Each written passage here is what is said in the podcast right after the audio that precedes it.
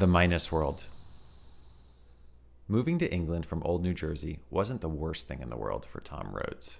He was in the fourth grade, about to be in dreaded fifth, and he wasn't exactly Mr. Popular amongst his classmates. He thought that they thought he was a weirdo. And what was wrong with that? Everything, apparently. More likely, they just never thought about him at all. England could be a fresh start for Tom. His brother and sisters did not agree. I hate it here already, said Ellie, the youngest sibling at six years old.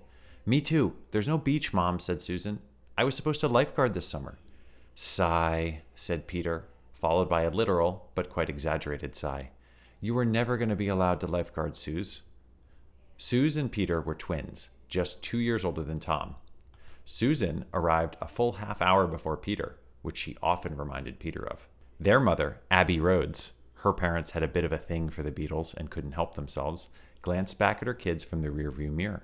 Her stiff upper lip, as the Brits would say, was curled into her forever crooked smile, thanks to a field hockey accident in college. Give it a chance, everyone. We're almost there. I think you're going to like the house. Their minivan scratched against the bushes on the skinny country road. Maybe I should drive, Mom, said Peter. You're not used to driving with the steering wheel on the right side. And you are? asked Abby. Well, yes, actually, said Peter. I've played every single racing video game in the world, and I'm fully prepared to drive this car. Over my dead body, said Susan. Peter was about to say something back, but the lane cleared into a long, expansive yard, at the end of which stood a massive stone house. Whoa, said Tom. It's a castle, said Susan. That's where we're going to live, said Abby. You know how English houses all have special names? Well, ours is called Coldfast. Cool, said Peter. Coldfast. I dig it. Is it really ours? asked Ellie. Well, we're technically renting it for the summer, said Abby, but if we like it and my job here works out, then maybe we can buy it. Yay, said Ellie. Tom's stomach turned the way it did when he tried reading in the car. Can we get out, Mom? he asked. Well, I was going to drive up a little closer, but sure, why not? She stopped the car and unlocked the sliding doors. The kids pushed out and flew across the grounds towards the house. There's a stream back here. It's like a little river. Look at this climbing tree. I think there's five floors. Kids, can you come here and help me carry in our bags? Yes, Mom, they all replied. There were enough bedrooms in Coldfast that none of them had to share, and there wasn't even much fighting over who got which one. Tom's choice must have once been an old library or a study, because it was filled with wall to wall bookshelves, which were now mostly bare except for a complete set of the Encyclopedia Britannica. Tom pulled out the T and skimmed ahead to find the section on turtles when an old fashioned bell rang from somewhere downstairs.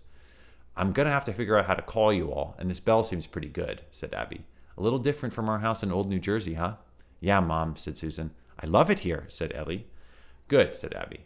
Now I have to drive into town to get situated at work. They want me to start at Bletchley Park tomorrow, and I've got to get my ID card and whatnot set up today. So, Susan and Peter, you're in charge.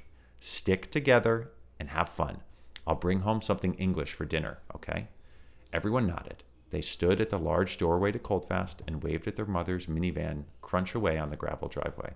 So, we're splitting up, right? said Peter. Obviously, said Susan. We got to explore this place, and I want to do it my way. Me too, said Ellie. Tom pulled on Susan's arm. But didn't Mom say we're supposed to stick together? Susan patted Tom's head. Don't worry, I'm in charge now. No, I'm in charge, said Peter. We'll meet back here in an hour and report back on our findings. Ugh, okay, said Tom. I'm going outside then. Something about the house creeped him out. Ellie and I will explore inside, said Peter. Susan, you should try outside too. I will, but not because you said it. Tom and Susan went outside and set off in different directions. Susan towards the stream and the rolling hills beyond the western side of the building, and he towards the pine trees on the east. He'd always loved the smell of Christmas, and pine trees were as close as you could get during the rest of the year. It wasn't long before Tom had lost sight of Coldfast. He kicked up tufts of fallen pine needles as he walked, like little yellow fireworks for potato bugs. He wondered if potato bugs lived in England, or if they had some other kind of roly poly bug. He spotted a particularly gigantic pine cone and kicked it. The pine cone bounced and tumbled before rolling into the hollow at the base of a large oak tree. The oak seemed rather out of place in the pine woods. Tom approached the tree and crawled down to try to snag the pine cone. He felt a warm breeze coming from the hollow and he reached inside for the pine cone.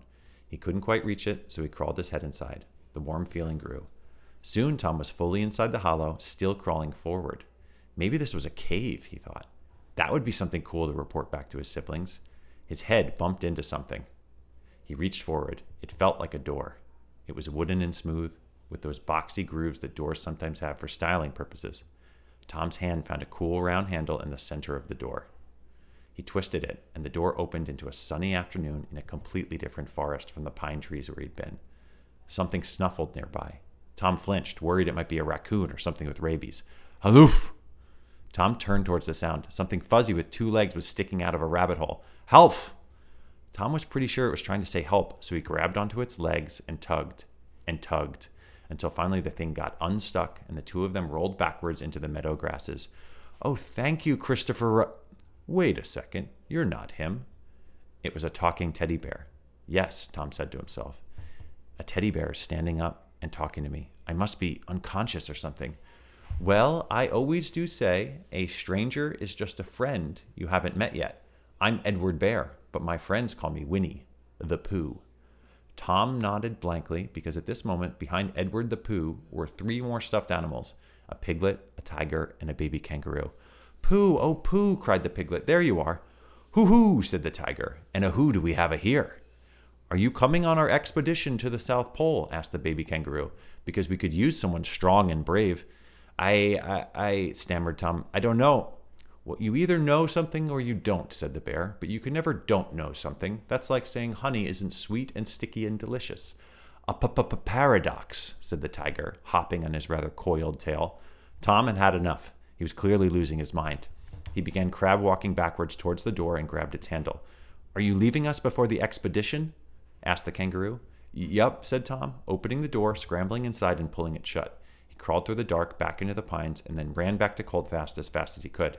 He opened the front door and found his siblings arguing in the foyer. Where have you been? snapped Peter.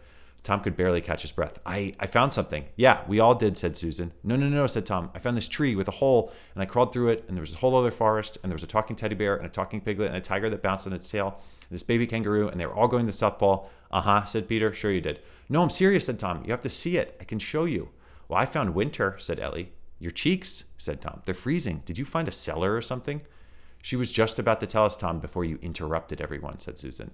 Not a cellar, a wardrobe, in another bedroom, said Ellie. I opened it up and it was filled with these heavy coats, perfect for snowstorms. And I tried to take one off its hanger, and then I felt more coats hanging behind it. So I climbed into the wardrobe and I kept walking. I couldn't find the back, and it kept getting colder. Till I looked down and saw I was walking through snow, and then I looked up and found a lamppost, and I was standing in a forest in snow. Your shirt, said Tom. Are those snowflakes? Yes, said Ellie. But then I saw this goat man walking toward me, and I screamed and I ran back. I don't believe you guys, said Susan. I saw something real, though. It was a huge battle of these rabbits on the hills beside the house. There was almost a hundred. One of them had this big, funny tuft of hair, and another had a broken eye, and then there was this big bird helping one of the two sides. It was like watching a real war. I didn't even know who won because suddenly a bunch of the rabbits climbed onto wooden rafts and floated down the stream. None of this would have seemed possible to Tom if he hadn't had his own experience with the talking stuffed animals.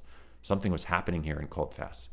That all sounds great, team, said Peter, but I've found something even better. The other three stared at him. They have a regular Nintendo here. What? said Tom. A regular Nintendo, the old kind. It's in the den. Do they have Duck Hunt? asked Susan. Yeah, it's the one combined with Mario Brothers. What's Mario Brothers? asked Ellie. Oh, you'll see, because I found something else, something amazing. I was playing one of the levels, and then I hit this block as Big Mario, and then somehow Mario got sucked into the bricks, and I was at this warp pipe, and it was a new level, one of those awful water levels, but the level name was World Minus One. Tom had played a lot of Mario in his life, and he'd never heard of World Minus One. What does that even mean, Peter? It's a secret world, obviously, said Peter. And we're going to explore it together. They all cheered, and Tom shouted, I call Luigi.